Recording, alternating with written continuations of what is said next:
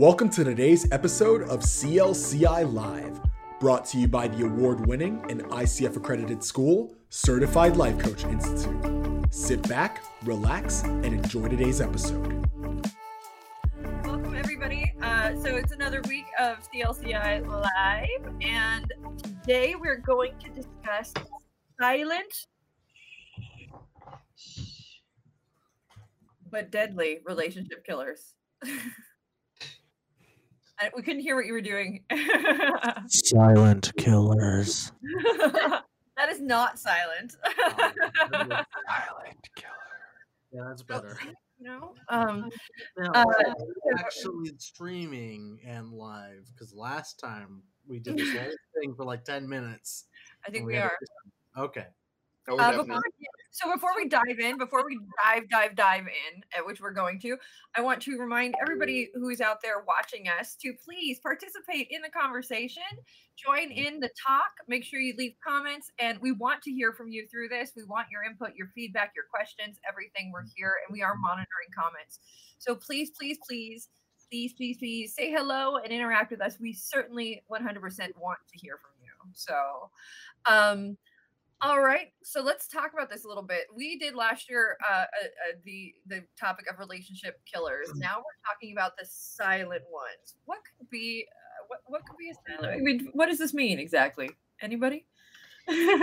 You know, I So can, I not- can tell tell a little story. Um, many years ago, I went to, um, you know, on the self help journey of Barbara DeAngelis. She used to be the cup one of the couples um, counselors or therapists that were out there in the world. And one of the things she would talk about are the silent things that we say to ourselves.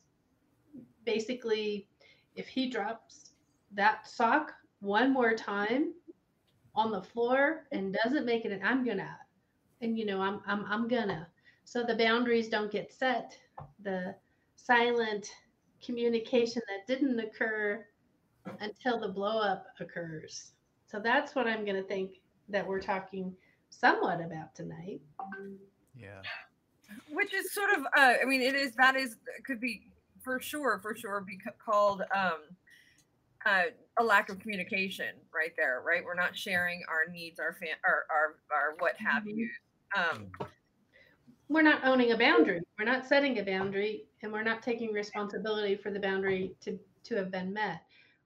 We're pu- pushing that finger out to the other person, and they don't even probably know much about the boundary, but the expectation is silent.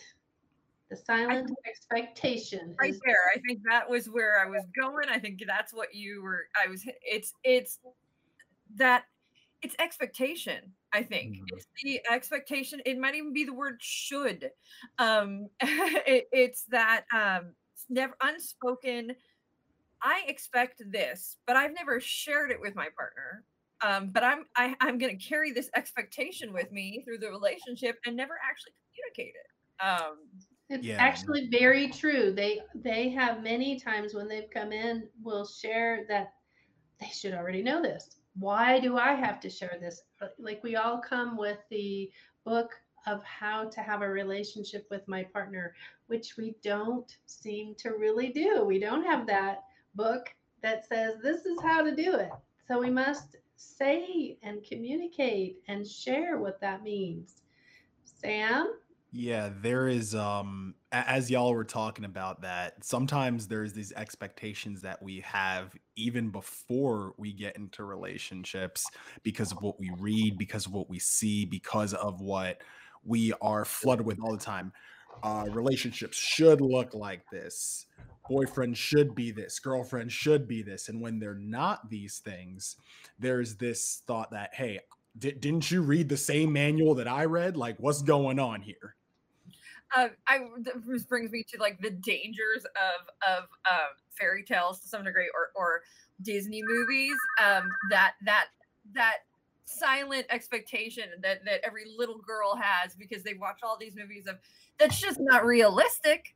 Um, sorry, don't get me started on like books like Twilight, and it's it's they are dangerous on some level because it sets this uh, this expectation of this damsel in distress and this fairy tale thing, and it, but the reality is is it, that is not reality, right? that is not real life things. Um, sorry, just a little past. You haven't watched Yellowstone yet. I can tell. no, I have not. Yeah. Now there's a girl. You know what's funny? yeah. The chances of things like that actually becoming a reality increase when we talk about what it is that we're looking for. Mhm. Then we can start looking at what we have in our heads versus what our partner can deliver. And let's find that reality in between those two versus just ain't you going to ain't you going to get that? Ain't you going to pick up that dish? Ain't you going to pick up that tab? Like what's going on here? so much work to talk, isn't it? Oh yeah. Oh yeah. Not for someone like me, no. that is no problem. it's just gonna come rolling right out without any issue from the start. um, I think Um, people are just part of that. Uh, not not wanting to talk isn't really being lazy. I think it's just um, having the lack of an ability to be vulnerable. Um, I feel like a lot of us really find it difficult, even with a relationship that we find ourselves wanting to potentially foster into one that's long lasting. We still find it hard to be vulnerable and to open up and connect with someone on a deeper level than we're used to on a regular basis. So I think a lot of that comes. I think I'm vulner- lazy. Wait, go ahead. What'd you say, Anthony? Oh, I said I'm just lazy. There's that Yeah, too. that too. just to not talk. Don't ever bring anything up. You just let it, just let it die in the past. You know, it's water under the bridge. Mhm. Um, Is it though? Is It's- it? That's, that's just it, Is it it- isn't. Because- me, Is or is it something that's slowly gonna gonna erode your relationship because it's the water is still running, but I guess it depends on the stories that we tell ourselves about relationships at the end of the day. Well, it also brings baggage. Baggage comes into this, right? Like what you bring to the table, you might be bringing a whole lot of assumptions about somebody else. Um, and oh, look, there's Sam's got his baggage, Mhm. I like my bag. and not realize that you are you are uh, maybe uh, making your partner guilty of your former partner's failings, um, or assuming that they are going to behave in the same way, and so you never give them the chance or the opportunity to actually show you what they're really going to be like. Yeah, and I see Sam nodding his head. oh yeah, you preaching right now. hmm Mhm, mhm. they're all the- listen, fellas, they're all the same. They're Are just, they though? they're, they're just going to hurt you. Uh-huh. I No. remember I, I don't, I don't have around any back. so Mhm. that's i mean how do we how do we how do we fix that Well, to speak a little bit from experience on this one, coming from the guy that is nowhere near a relationship guru in any sense, but I found that the really the best way out of such a cycle of what you said, holding your current partner responsible for things you might have seen in the past, is to truly move through them. It's not going to be comfortable talking about those places where you might have been inconvenienced, hurt, wounded, but if you never bring it to the surface, you never give it the opportunity to get that air of healing. So it's important that you communicate as you see fit in in areas where you're ready and they're ready to receive it. That's really important. You can't just dump things on your partner just because they're your partner. Share where you're at. Pieces by pieces. And if they're ready for more, give them more. If you're ready for more, give them more. is there a way to identify uh like personally like when these things happen when when we uh have this moment of of um maybe i'm not even aware of it is what i'm saying like like if i have no clue how do i become aware of what i'm bringing like the of the the load of baggage i have brought with me i've got a guy he's carrying it he's quiet though so i don't really notice him um, uh, so i've got you know like the whole cart of that but I'm, i don't even know it's there So how do Mm. you bring, bring an awareness to that? If you maybe it's it's sort of uh, akin to biases almost, um, where eh, what do you do? How do you ask yourself what is it that you can say or do to um, bring that awareness in the first place? One step for like I'm I'm taking it one step before the communicate Mhm. communicating. Mhm. I think before. Oh my goodness! Wait, Brooke, I'm distracted by those flowers. Aren't they pretty? Sorry, go ahead, Lisa. So the the step before the communicating, I'm I'm not clear what you mean when you say I how what do you do one step before the communicating? what if I don't know? Like, what if I don't know that uh, what my baggage is? Yeah, Mm. so it's, it's the partners. I mean, so there's lots of answers and w- w- struggling to come out of me at the moment. The, the idea when you're in a relationship, if you're in a growth relationship, meaning if you're willing to learn and grow together, then you have to have conversations.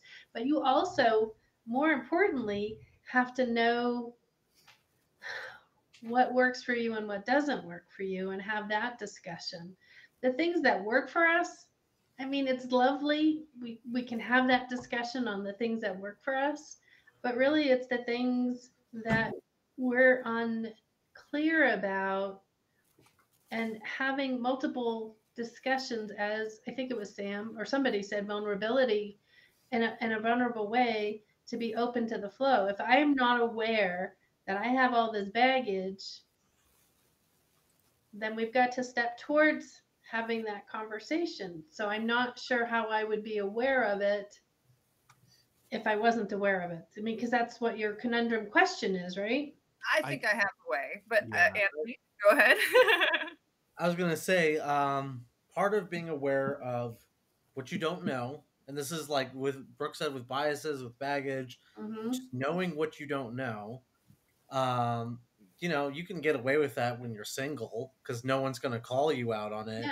But Mhm. if you're in a relationship or in any kind of relationship, not just like romantic, but like Mhm. with your family, your coworkers, literally anybody else, they get to have a more objective view of what's going on and who you are. And if they know your history and you're open with them about, you know, your past or whatever, they know things about you, they might be able to better identify what is baggage um, versus what's just, you know, I'm gonna take it one. I mean, I'm gonna take it to this. I'm gonna take it to this. It much, and then Sam, I see you. I absolutely Yeah, see yeah, you. yeah. um w- if there's friction if there are things even if there is an inclination of this emotion this feeling that something is not right in me something doesn't feel right something's not ju- ju- just not working right? The first mm-hmm. thing i would say to ask is what am i bringing here? What am i what am i bringing to this? Like what about this is me related? And not to just point the finger immediately and just but to stop and go hey how do i take some responsibility here That that's great Yeah. awareness, but I don't think most people go are in a relationship are going to do that. They will blame the other person for the trials and tribulations that brought them where they are. Well, that's why I'm encouraging them right. to, before they get to the blaming to first go, hey, what is wrong with me?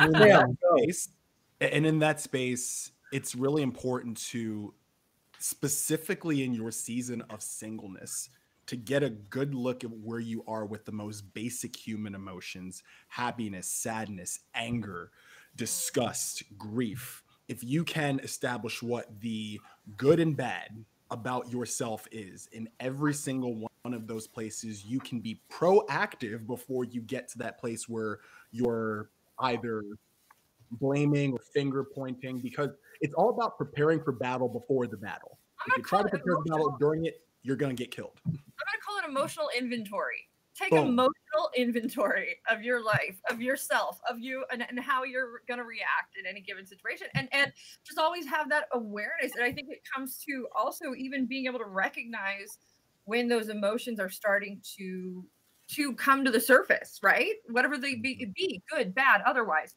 identifying that change in chemistry, that change in feeling, and sort of becoming aware around what causes those things. I mean, it's really self awareness is is uh, the, I think it's the key to change. Honestly, Mhm. and it doesn't stop. It does not stop when you're single. It doesn't stop when you're in a relationship because you can do that emotional inventory when you're single. And then when you bring another person into the picture that might have a different upbringing than you, you might find some things pop up that otherwise would not have popped up. And in that space, you have to come back to okay, what's the good? What's the bad about the situation? What can I learn from it? I'm gonna say too, you might be hungry, you might be tired, you might be having a crappy day, and for whatever reason, now all of a sudden this thing is is just driving me bananas. and that's again another way to emotional inventory. Okay, wait, am, have I fed myself? Have I gotten enough sleep? Before I get to like pointing my finger at other people, I need to do a little inventory here. How about Um, you?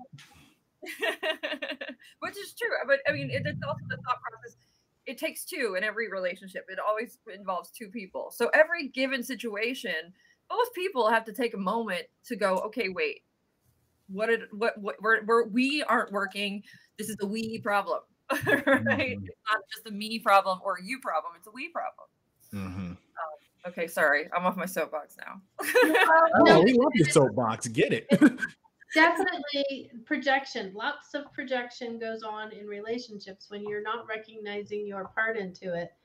So that's what you're talking about is right on the money. I mean, Well- so much we put onto the other person based on what our expectations and who we are. Go ahead, Brooke. I no, no, you're fine. No, no, keep keep going with the project in the same space. That we that that thought process. It's when we stop thinking about we and start thinking about I. Mhm. Right? Mm. I'm not getting this. I am not doing this. He is not doing this. But if you're thinking about we, you're going to empathize with the other person. Why aren't we succeeding? Why isn't this working for us?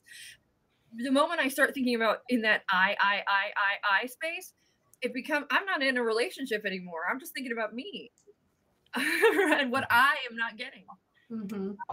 which is the whole i mean that's it's it's uh i'm not to say that being it- it's not you are not important in your relationship uh and to remain an individual but i just i think that that so much so a lot of times with couples they get stuck in that i space Mm. Well, and the the idea of asking those questions, have you eaten? Have you it's got to be not in a snarky way, right? It's got to be oh, i don't think Have They've you never eaten today? oh, no, oh, that is not going to be okay you- you guys- I think you need to go eat. Let's have you go. I mean, that's just not going to fly either. You, it's not about the nail. well also too i think that when you're exploring and doing that emotional inventory it's critical. Sam you just wrote this about biases and i completely agree 100% it is critical to not do that from a place of negative judgment. You Mhm. do it from a place of like i want to grow and be better and explore this and i'm not going to judge myself for this. I'm not going to beat myself up. What i'm going to do is figure out how to change it how to grow from it. Mhm. um, and that's i mean that's a whole other mental you know Oh, yeah. I mean, reality is when we're in emotional space we're probably not going to be able to do any of this That going right back to preparing for battle before the battle. Once you're emotional, you are officially in the battle. I was about to say that's why you do everything possible to just kill your emotions. Matter I love it. You're like the anti-love guy. I love it. be super logical all the time. Don't ever sink to an emotional level in a conversation or argument. Just throw facts at the other person. They're gonna love it. Don't worry. Wait, so you're saying by not being emotional, they're going to emit the emotion of love at your lack of emotion, which is logic. Is that what I'm hearing? Yes. All right. Good luck with that one. oh, good luck with that one. Well, that's okay. Well, to, to, to make this more serious, though, there is that opposite end, and pe- there are people in relationships who are like that. Like, if I just be logical, my partner would understand it. But that's kind of a shoulding, isn't Well, it? My Mm. partner should see the logical argument. They should not be emotional. Borrowing a term again from Barbara, kind of forgot how much I really identified with her. Barbara DeAngelis, she called it tanking. If I'm calm, and you are looking crazy, she's saying, What I'm doing is I'm stuffing my emotions. So it's got to come out somewhere. And it's only going to come out of the partner I'm with. Because if I'm in this state of not being really calm, but I'm stuffing down what I'm really feeling, it, it's a misnomer to expect that experience to have a happy ending. Hmm. Not everyone responds to facts and logic the exact same way, as we've all learned in the last two years alone. Who is that? Facts, facts and logic don't have feelings. I'm I Ben will also Shapiro say though, yes, ex- well, yes. Let's. We're not going to delve into that. Anyways, uh, what what um, I will say though is if you are a person that is based in that that very factual, that very sort of uh, critical thinking, that is what you do. You're gonna have a partner that probably speaks your language. Mm. that that that is able to understand you and the way you are coming from and you guys are going to develop a, a if every both parties are happy and content and it's a healthy relationship let's say Mhm. all of that there's probably going to be a sort of language they both speak and a, a level of satisfaction that is brought on in whatever language they are in right we Right. may not understand it from an outside perspective but that doesn't mean that it's not functioning for them um, and it may not be what i want but it might be what somebody else wants But what know? if I think the if you bring it in, oh, sorry, Anthony. Oh, I was gonna say, but isn't that why we're discussing relationship killers in the first place, the silent ones? Because sometimes you're not speaking the same language, and you don't even know that you're not speaking the same language. They're just on like two different hmm levels of existence, and only some of the radio static is getting through, and it just sounds, you know, completely insane to you. But to the other person, they're making complete sense, and they're not getting why you're not understanding their point of view, um, which is why these the relationship, the silent relationship killers, come into play. Hmm. Mm. Hmm. Hmm. And mic drop. Boom. All right, we're done with the live. You're done. Solved. we can we can move on to another topic um which uh here's here's uh catastrophizing Uh, Mm. this is sort of it's it falls in the realm of black and white thinking exaggerating where where uh i'm going to even take it one step further and say maybe i'm somebody that is always sort of catastrophizing or or uh disparaging my partner even when they're not around. Like you know i'm just one of those people he he's always this he's always that it's always going to be this things are going to end terribly.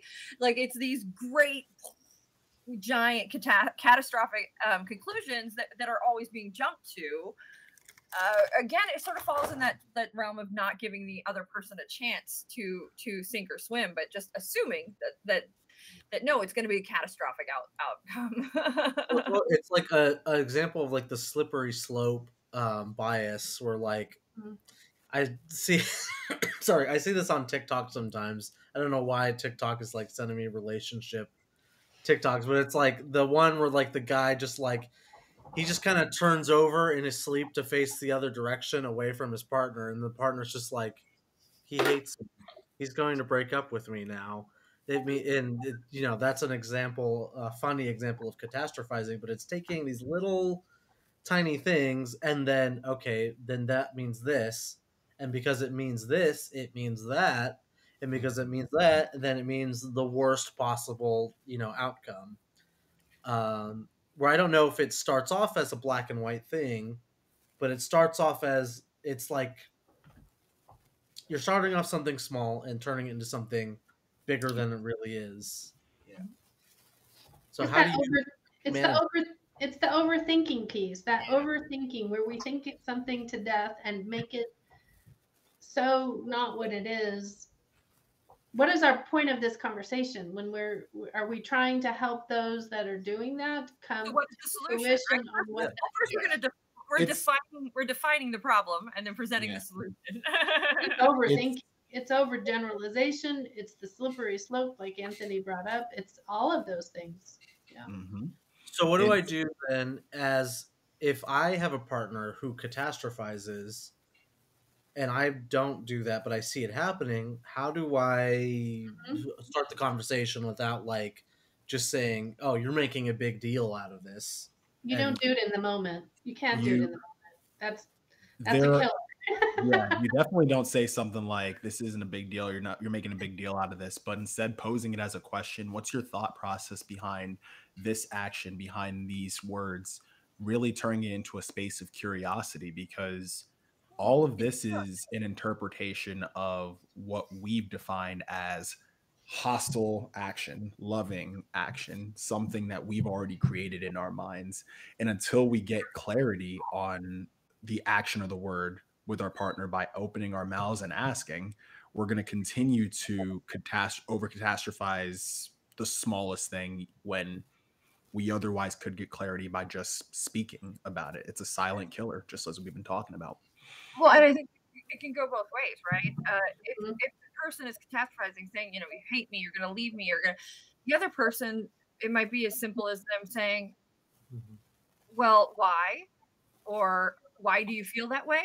Or is that true? Have I yet? um, Have is I this yet? always, have you, I mean, has it, are you, is it, are you certain? um, uh, I do, I, I am. I am.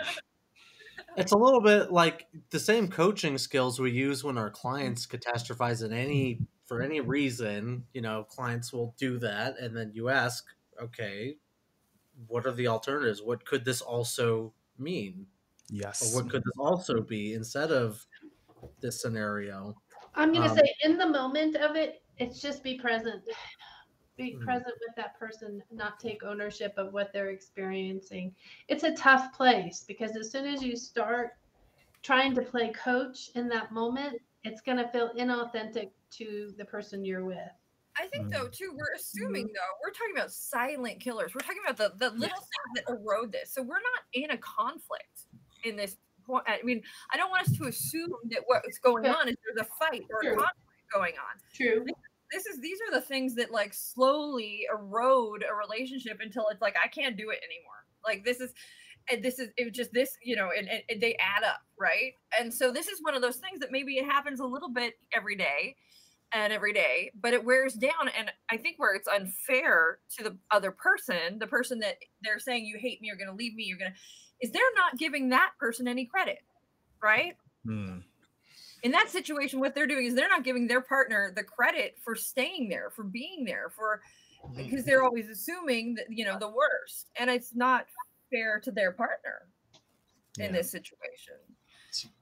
I would Um, say, quite honestly, what is it? Ca- catastrophizing? Is that what it is? Yeah. Mhm. Okay, so I think that ultimately, um, unfortunately, seems to me to be a scenario where you have to, whoever is the one doing the catastrophizing, they've got to be the ones to take care of that themselves. Because we're, I think we're trying to explain what the partner can do. It, I think ultimately they can help. They can try their best to kind of move them out of that true. space of catastrophizing. But I think ultimately, this doesn't seem like a cooperative effort that um, i mean i guess it can be but i don't think ultimately a cooperative effort is going to get you the results that you necessarily are looking for as that partner in this scenario maybe it's around it's about bringing awareness to them, like in, in a way that is not uh, accusatory, right? But it, bringing awareness into the space of uh, you say to me that you you know you think I hate you a lot. Um, I don't, but that needs to stop, you know. And then it's up to the other person to go, okay, what do I have to do to change that about me? Right? What do I? What is it about me that's bringing this to the table? And that's again this this the the reality that we we have to take ownership and a role in our uh, in our relationships. It's not just up to the other person; it's up to us as well. Um, and it is. It's it's up to both both and individual come into Mm. play, like Jerome said. Um, I almost feel like one of the quickest get out of jail free cards in any situation like this, especially for the silent relationship killers, is both partners sitting down and having the conversation and making it very clear what makes you feel loved. I was going to say does the not make you feel loved. Oh, I love that. By the way, I love what makes you feel loved. What makes you not feel loved? Like, and it, that can be that can be changed too if you're not in a space where you're ready for love or you're you know what makes you feel liked. What makes Like, you feel appreciate yeah. appreciated? What makes you feel appreciated? What makes you feel grateful, cared for, Seen, thankful, heard. and Yeah. heard, seen, anything. What is it that works for you, and what is it? So that that that languaging can be changed at, for, under any given situation. If you have a, a partner that says doesn't listen to me, he's not communicating, then all it takes is well, what makes you feel heard That's it. at that point. Crazy thought, huh? Dang. Awesome job, Sam. Amazing pants. Uh, I like my pants. They they came from Walmart. Thank you. I appreciate you seeing and feeling. I, I get. Anyway, moving on. And it's, it's it's also letting your partner know that you're wanting to approach these conversations. Are they in a place to have this conversation? Because if you're approaching someone and they're not in a space to have this, it's not going to go well then either. That brings me to another relationship killer that is silent. Avoidance. Hmm. Ooh, Mm, avoidance. I don't want to have this conversation. I don't have time to have this conversation. I'm too busy to have this conversation. I don't want like how do you manage that avoidance? Because if we can't talk, we're not we're not ever gonna get better at anything. yeah. See, Can I, can I say this to somebody who is a recovering avoider? I had to learn- had to learn how to uh, step out of that. This is going a little bit back into the emotional inventory piece, asking myself, do I want to continue to avoid conversations like this all my life and consequently never have the relationship that I truly want? it's like time to put your big boy pants and your big girl pants on and let's have that conversation because it's either you do that or you continue to have a shadow of the thing that you truly want.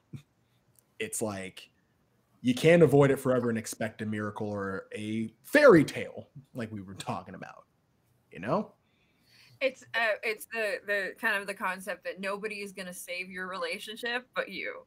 like or, or but you both right? You can't nobody's gonna come in and suddenly make everything all better. Like it, it's true of real life of anything right? There's not some fairy godmother that comes in and, and says oh look at that everything's great now. Like no it takes There's not i'm sorry to break your heart sorry everything I know is a lie.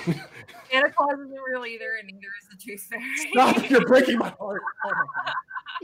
I've, I've got a question as far as avoidance goes. Um, I think there's a lot of different reasons why people avoid conversations and stuff like that. One of the and my immediate one is just because I'm lazy and I don't want to be bothered with it. But you, there's also an aspect of like fear, and fear sometimes Yeah. you get that you get that feeling like when you're a little kid and like mom and dad are mad at you and they're having that talk and you're like you freeze up you don't want you're afraid of conflict it's not even just you're that type of person who's afraid of conflict how do you manage that avoidance then I'm gonna say too. It's when we don't even want to assume it's just conflict. It's fear of of loss, fear of rejection, fear of being Yes. alone, fear Yeah. of in, it being it being insecure, fearing fear of fear of uh, well, I have this. I can at least I have this. What if happens if I lose this? You know, and so I'm not going to bring it up because I don't want to lose it. Um, there's so many Ironically.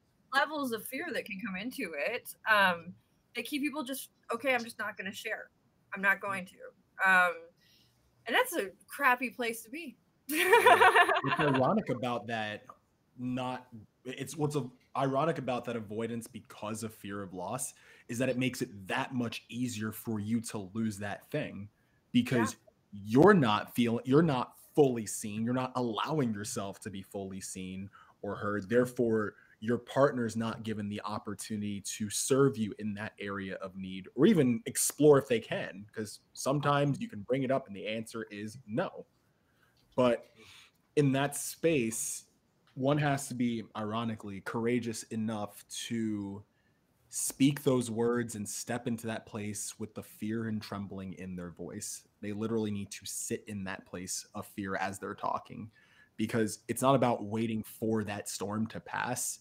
It's about being able to hold your ground in that emotional storm because it's going to come and it's going to come with a vengeance. But as long as you're able to speak one word in that you can speak the next word and then the next word and then the next word it's practice in that proverbial fire if you will That's, I mean, uh, easily said. So hard to do. I mean, Oh, when you look at uh, you look at the number of of uh, women alone who are in uh, relationships that are abusive, and I will say uh, men and women. Let's say uh, they're in manipulative relationships. They're and so much of that is born out of a fear of of I don't I don't want to be alone. I don't. This is what I know. Um, uh, at least it- there's a whole fear that comes of thought processes is is this is this is this is the enemy I know. At least I can Mm. live with the enemy I know. I mean, eh, out there there could be way worse, or there could be nothing, and I could be alone. And so that is, I mean, it's a terrifying place to be. It's it's tough, and every time I hear of a woman that gets out of one of those relationships, I, because I'm parts of groups and things like that, I'm like, you are awesome. Like you right now, just taking a huge step, and you are a badass. um, and it's scary, but but you have done the hardest thing. Um, and and so it will just get easier from here. I mean, it really will. Um, I, but it's so scary in those moments. It really, really is, and can be very difficult. Um, especially if you're in a manipulative relationship where you have somebody that's been belittling you for years and years and years, and you feel this big. so, um, Well, and and codependence, that codependence in the relationships is a silent killer as well. Because if I come and I just rescue, rescue, rescue, that's not me taking any ownership of my experience. I'm only out there to make sure you're living your life. Mm. What about me? But I'm not going to think about that in the beginning until I somehow feel the resentment that's building up in me. And so that that's what a lot of the times in new relationships they they get the lovey-dovey experience but also like you said it's it's the it's the relationship i know i don't know what else is out there and so i'm going to stay with this relationship and i'm going to accept things that i would not normally accept that codependency is learning how to be independent as you are relying and leaning into each other Mm. Well, I will say too that the um the that element of um of we're in the codependent space, right? It- it- What's Mhm. interesting is you typically have somebody who is a giver, right? Uh, somebody who is is they are that is their role. I I am a former I am a former caretaker to the nth degree. Um, a babyer. I just it is. I was the oldest, and I. I mean, I babied my brother like to the end. I mean, the kid, there aren't words how much I just wanted to protect him and keep him safe and give him everything he needed, and never have him feel any pain. Um, um, he has to be an adult at some point, right? Um, so, uh, I, but, but in that space, and the reason I bring that up is, is at some point though, I have to realize all of my giving, all of my generosity may be coming with some level of expectation, which brings us back to the first thing. It may be, co- it Mm. comes, it comes with the expectation of you're going to love me back. yeah Uh, you're going to wait. If I do this for you, then I expect this in return. Um, and sometimes that is that that's a very manipulative place. Um, I think a lot of, of people who are professed givers don't acknowledge, and it's something that I was like, okay, I need to be aware that this could be dangerous ground, right? um, so I, I mean, I again, it's what it's self awareness. It's always that self awareness uh, piece where, okay, I'm not going to give with expectation, and I have to make sure that what I give and what I'm doing is I'm giving without expectation Mm. Which is one of the hardest things for people to do. I think. I mean, it can be Oh, very yeah. for some, especially. Yeah. Thoughts. Can you say that last part one more time? the the part about giving without expectation. Yes. Um, Yes. how we as human beings tend to give, and it, there's a feeling of strings being attached, right? If it it Mhm. starts to feel like if I accept this, what I'm I'm a little cautious to even accept this gift because what is the expectation that's going to come with it, right? Yeah. Oh my And- gosh! Wow. Um, That's another silent killer too. The yes. other end of that. Um, So then, then as a, It- sorry, Anthony. So as a sorry, I like exam. that's on the receiver's end, right? But on the giver's end, what are you expecting? Like what what are you giving with the intention of getting something back? It Go ahead, can Sam. Oh my gosh, this could honestly be both. Honestly, it could be a silent killer or oh, I say this delicately. It can be a gateway towards a healthy and reciprocal relationship. And here's why I say that. If you give with the expectation of something in return and it's not something that is realistic, communicated, and something that can benefit all parties, then yeah, that could be a very toxic place to give from. And at that point, it's not really giving, it's almost lending in a sense. Because if I don't get something, I can easily It's get not- that It's generosity not back. giving, they're paying Well, you for it. At that yeah, point, it's, it. It's you freaking blockbuster, it's blockbuster service in a sense. And on the other hand, if you're in that space where you are being honest with yourself and what you need, being honest with your partner and what you need, when you give, it's not an unrealistic or a toxic expectation. It's we are doing this because we're in a reciprocal give give relationship, serve serve relationship. It's not giving to get something for the sake of saying, I got something. It's because this is the culture of our relationship. We work to outgive and outserve one another. I'm gonna shut up now. No, I love that. I love Yeah. that. I also want to uh, to to bring up acknowledgement is is critical in this. Like uh, acknowledging that when somebody gives, uh, I, I thank you for that. That means a lot. Uh, but then on the same thing, as the somebody who, who's receiving, acknowledging back the gifts that your person gives you, even though they may not be the gifts that, that that you know the same thing. It's not going to be. uh, It may not be money. They might be giving you gifts a different way, right? And this is where languages of love come come in, right? um, where where somebody might be filling up somebody's cup with one thing and then the other one's filling up the cup with the other um, but nobody should really be taking score. Hmm i think right? In this like i did x amount and so and then, like that's that like that there's no scorecard in this. Well, There's not, but if it's if it's not a reciprocal kind of experience, it does get it does get old being the one that always goes in and takes care of business, right? Being the one that fixes the moment, being the one that comes in and says, "Okay, let's talk about this." Being that only one. Now there's not a scale, but if that partner doesn't come back and say, "You know, I think this is a time I need to have a conversation. This is how I want to express it, you know, set the boundaries around it. I, I think there is somewhat of a scale. Mhm. Not not in the way that you're, you know, you're saying that as far as keeping track. I I did it two times and you did it ten times. It's it's about that feeling and being able to share, you know, I'd really like you to share with me what's going on for you without me having to be the one that starts this conversation every time. But I'll Mm. say that maybe for some couples that works. Maybe for some couples that works. For me, I want to do the dishes four times. You do them five. This is the deal we've struck with one another. I live. I- It's perfect. Let's let's stick by. Maybe maybe there is again that very literal, very. This is our contract. I expect you to like you know. What I mean? Maybe that's It's like maybe that's what they need. So I'm not. yeah, it's like it's all right. It- It's like going to the doctor for a checkup. Go out there, check on the relationship, however you got to do it. and I get it. It's not always the most spontaneous or sexy thing that social media says. That's something that it, the guys or the girls should just know. But you know what? You're this. I don't know who needs to hear this, but the internet is not real. I almost, I almost just went bolt. I, I I it bang on live. Oh my um, gosh. you should just know is the biggest load of absolute BS I have ever heard in my entire Thank life. you. Brooke, say it. You could say the whole word, word out there. Bullshit. because no, how how am I supposed to know what is expected of me, what rules I'm playing by, what the anything is if it's not communicated with me? Like that is so oh, dumb. You are setting me up. come on.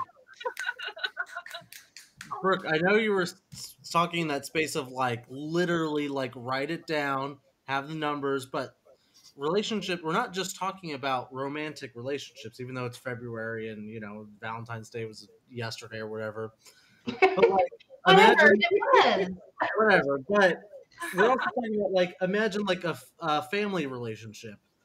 Growing up we had a list of chores that we had to do and we understood clearly like anthony does the dishes these days. My brother takes out the litter box these days like and my parents you know give me food and shelter these are all things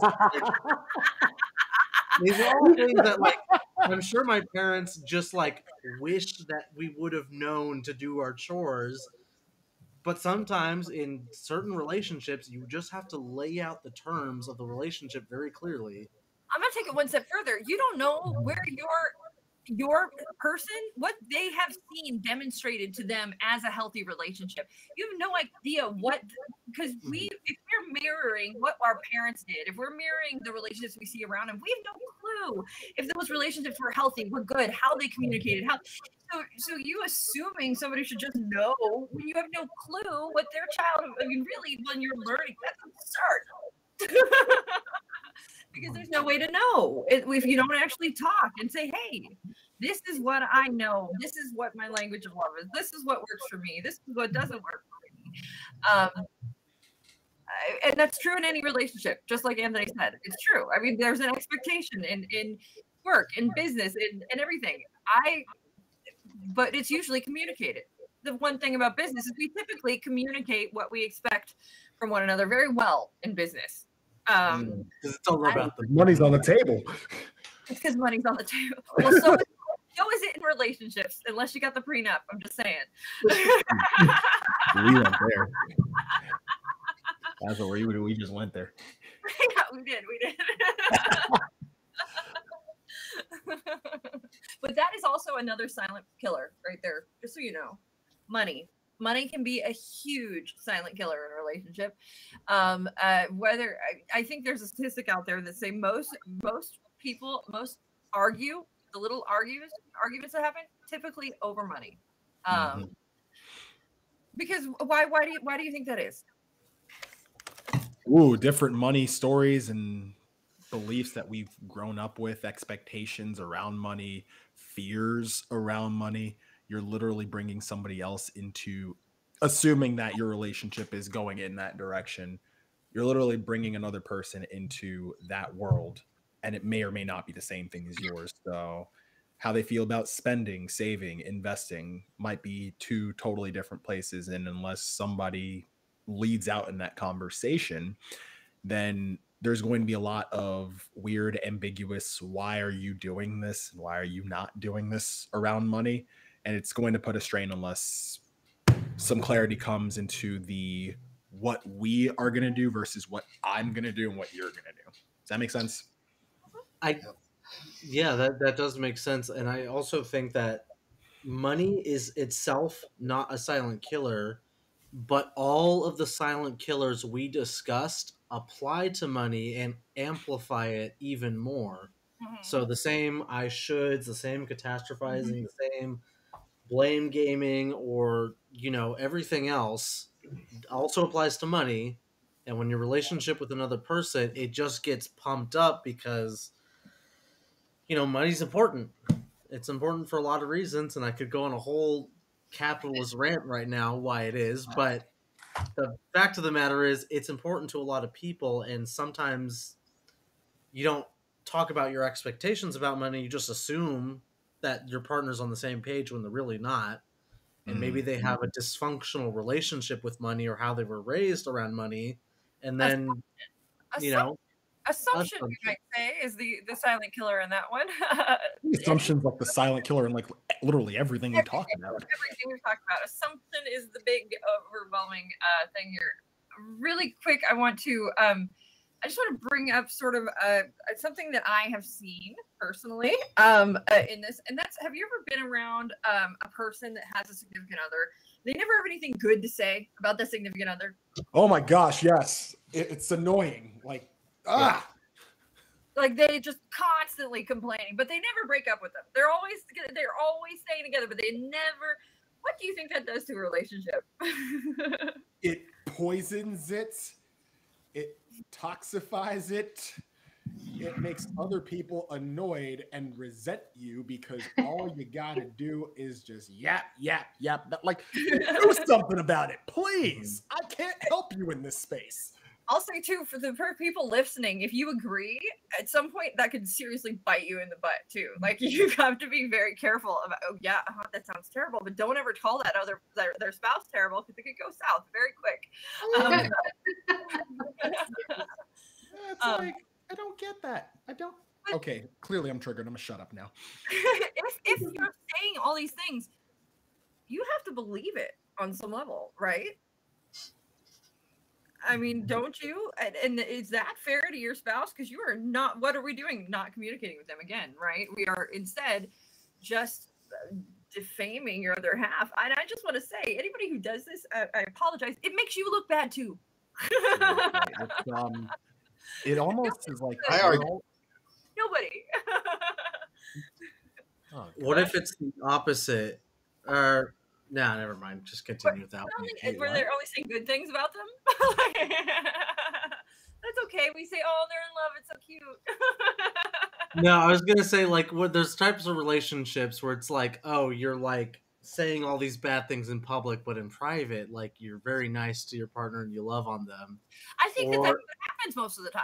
I really Hmm. do. I'm convinced that, that. I mean, yes, mind you, they're the ones that break up and get together, but, but it's it's really an indication of that person just likes to complain. Like, um, Mhm.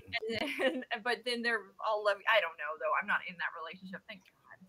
honestly, I have a little bit more hope for the people who, even if they're fighting it out and duck and duking it out inside of their relationships, if they're going outside of their relationships and talking well about their significant others, I've got hope for that because at least it shows on some level they're working through the ugly and that looks different for every relationship. But when it comes to outside, behind their backs, even like in their presence, they're not going to throw them under the bus. And that in and of itself is commendable. Well, I think that falls with catastrophizing too, though. Is is you know if you would hope that that that mind you, you should have a safe space for you to run things by if things are. You should have a person that you can talk to and go, okay. Am I bananas here for feeling this? Am I crazy? Am you know what I mean? Where you can run this by them, hopefully before you get you go off on your partner. right? Mhm. but that should be a space that is safe and with somebody that understands that that a coach um um but but I, I, that that's a big difference than than going to ev- my cat is Like you're just doing yeah. um so but that that's not what we're saying here what we're saying is is it should be in a, in a it should always be coming from a place of productivity right we should be trying to be productive and not destructive in in these spaces um Matt, I'm when- this, That's one of my one of my friends actually just jumped in. Yeah. Yeah. What's up, Matt? the- uh, I know. I'm trying to read what he what he wrote here. I'll read out loud. There's definitely a cultural norm around long-term relationships and marriage when it comes to people complaining about their significant others. It almost seems to be generational to some degree, and that likely comes down to what's been presented. Boom. Hold on, There's more. As Okay. normal about relationships to those folks. Yes, Yep. there we go. Uh, Yeah, that's portrayed in media. Really, that's portrayed as just like, oh, it's just quirky. That's just how it goes, you know. I like I'm immediately thinking of Al Bundy and Peggy Bundy from uh, Love and marriage. I love that show so much. But yeah, that's the very stereotypical just like complaining about your significant other twenty four seven. not constructive, for sure. Which is interesting. We find uh, destructive and and, un- or non-functioning relationships to be hilarious. Yeah, Um, which is funny. Odd. Can you think of a show, uh, uh, something in pop culture that demonstrates a very healthy relationship? I'm sure they're out there. healthy There- there are. What? So Is so that this a is very not- healthy relationship? a very healthy relationship. Yeah. yeah. There's the, there was that one show, but it's not about a significant other. The Gilmore Girls. Yeah. Okay. I enjoyed the mother daughter relationship and their ability to have fight, turn around, and come back. I think Modern That's Family had some. If we're gonna go, Yeah, I, would- I, I, I don't Stay watch with TV. me on this one. Yeah. Drake, Drake and Josh, Josh and Mindy. Those them two Oh, had okay. a, those, those two had such a pure relationship. I'm not talking about Drake. okay? Miracle. yes. Yeah, I I, love that get show. to be the boyfriend. Whoa, bruh. Um, I was say gonna- the parents in Ozark. I'm just kidding. I'm not sure if you guys. Yeah. know. I was Totally say kidding. Parents They're the most destructive parents. My husband's watching that show right now, and I would say, no way, no yeah, way. no, they're the most destructive parents on the face my of the planet. my joke answer was going to be The Sopranos. Um, Mm. yeah, no. God damn it, Carmela. And then, um, the I my real answer I, I thought of Fresh Prince of Bel Air, uh, Uncle Phil, and Ooh. I forgot the mom's name uh, or the, the his wife's name. Sorry, Mrs. Phil. Um, Mrs. but they were good. Uh, Used to is weird. The original one. There's a new one coming out, but you're talking about the original one. yeah, the original Fresh Prince. Um, Aunt Viv. I think it's Aunt Viv. Aunt Viv. It is nice. Oh, another one. Uh, Morticia and Gomez Addams. and they Oh, they speak language too. I love it. Mhm. yes, what is it? Mon ami, and oh, I love it. I love their their their gothic. Um, Oh, Carmela Moon. Have you seen Uh, any relationships that are in real? I mean, real, real time that you would go, you know, that that's a really dynamic relationship. As I see I them, don't, I don't trust anything in, in, in social media, reality TV, or on. so I have no clue, but I'm sure Mhm. they're out there. I'm sure there's the long-standing, healthy relationships they've been together. They've stand they've stood the test of time. Um, Oh yeah. and you would assume, hopefully, those are healthy relationships. Mhm. But I think end of that's the- one of the Right. things. Again, where are we? We who we what? How often do we have healthy relationships demonstrated for us? So how can we have an expectation for anybody to know? To know, we have no clue Mhm. unless we sort of do it yourself uh, and talk about it. And and on that same note, letting go of those expectations of of anything you've seen really allows for you to sort of invent your own way, right? Whatever works for you too. If you let go mm-hmm. of the expectations, the social norms, the society, the you know, whatever, and just have that. Con- this is what works for me. This is what works for me. I don't care about anybody else and what anybody thinks or what we should be doing or what people say, but this works for us. I think that's a really healthy way of approaching things. is it realistic? I don't know. I I think it is. I've Yeah. we've practiced it. Meaning in the sessions that that's what is practiced is let's let's look at this from both of your perspectives. Let's find the meeting of the middle on the things that we don't agree about. What's the deal breakers? What is the definition of what we want and who we want to be in this relationship? I think is definitely workable. I've seen it. I can That- say that- what Okay, go ahead, Jerome. I was gonna say what is unrealistic is to assume that your relationship is always going to be healthy. I think understanding that fact and Mm-hmm. understanding that there's recovery that comes with all relationships um, is a healthy relationship. You're gonna go through your trials and tribulations. It's impossible to assume that you know this relationship's gonna be quote unquote healthy and there aren't gonna be its bumps. I think a healthy relationship comes with an understanding that you will have to recover in certain instances and being transparent with that, whether that is with your partner or even with yourself. I, I. I'm gonna say I think it's not. It's still you can still have conflict and be a healthy relationship. Absolutely. You can still you can still have your your your your trials and your tribulations, your moments of of, of whatever it may be, and remain in. Actually, you probably should. because if you're not, you're probably robots. Um, which, you know, maybe, and, and then if we're all robots, then this doesn't matter because their programming will handle that problem. um, sorry, just zoning off into left field there. But but it's that that is maybe a label we should get. It is get away from is this this concept of it's unhealthy for us to uh, not always feel perfect um, because that's just not human. It's not normal. That's not life. Um, I also wanted to quickly touch on, even though we're running out of time, the idea of um, not just expectation coming from us in the relationship. Sometimes there's outside expectation that is applied that we listen to, whether it be parents, whether it be friends, Mhm. whether it be, but there is this pressure from outside Mhm. to behave to do to because of one reason or another and that i mean how do you stand up to that You tell them to go to hell. Dang, wow. to some extent, you just you zeroed it Yeah, honestly, it's like to some extent you can at least recognize that they care enough about you and your partner to even put their input solicited or otherwise. So obviously you're not obligated to take every piece of advice about relationships that come your way.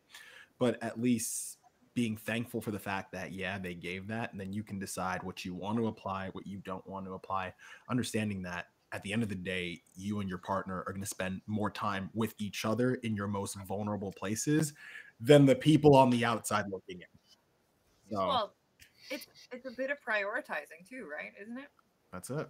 um uh are you who's the priority is my my mom uh, and what she expects a priority is or is this relationship between you and i the priority Ooh, to some some people would answer that differently. well, I'll mean, you. have to, yeah, but that's at some point though. You have to go. Okay, this is we're the priority here. Thank you. I'm going to listen here. I appreciate your input, but you are not in this relationship with me. You're not, and any relationship you have with my partner is separate from me. That's your relationship with them. So, um, I- we can thank you. I appreciate you, like you said. Um, I, I'll take it under advisement, and but beyond that, I cannot promise you anything. um, which is, I think, fair. I, I would say so. Mm-hmm. All right, we're done. I've been yes, talking too much. Somebody else up. I'm done. it's your turn. Take over. Um, serious. I think we, yeah, we're done with the live. We gotta get the heck out of here. yeah, Uh-huh, so I- let's I sign think- off. I think somebody else sign off. yeah. I think that's All it. right. Since the all right, now the screen's on Sam. Sam, go. Okay, cool. I guess um at the end of the day, everything can be a silent killer if it stays silent. As long as you bring it out to the light, you at least have a chance to discover what's going on, whether that's a gesture, whether that's a word, whether that's a belief. Just speak it out, open up, be courageous enough to be vulnerable to know exactly where you stand with something. Otherwise, you're going to be tormented by imaginations and ghosts that may never come to pass. I'm done. I'll say there is no there is no glory, there is no um, award. You are not a hero for suffering in silence. Period. There's no reason. Don't do it. All right, everybody, we're going to be signing off now. Uh, this has been CLCI Live. We do this every Tuesday at 4 p.m. Pacific Standard Time. Catch us next week. We're talking more relationship stuff. I don't know what we're doing. Uh, be sure to share, like, and subscribe, and take our classes too. Be a coach. Um, go do that now, right now. Go sign up. Thanks for joining us, Matt. Thank you all for joining us. And as everyone else has kind of been mentioning, we'll see you guys next Tuesday.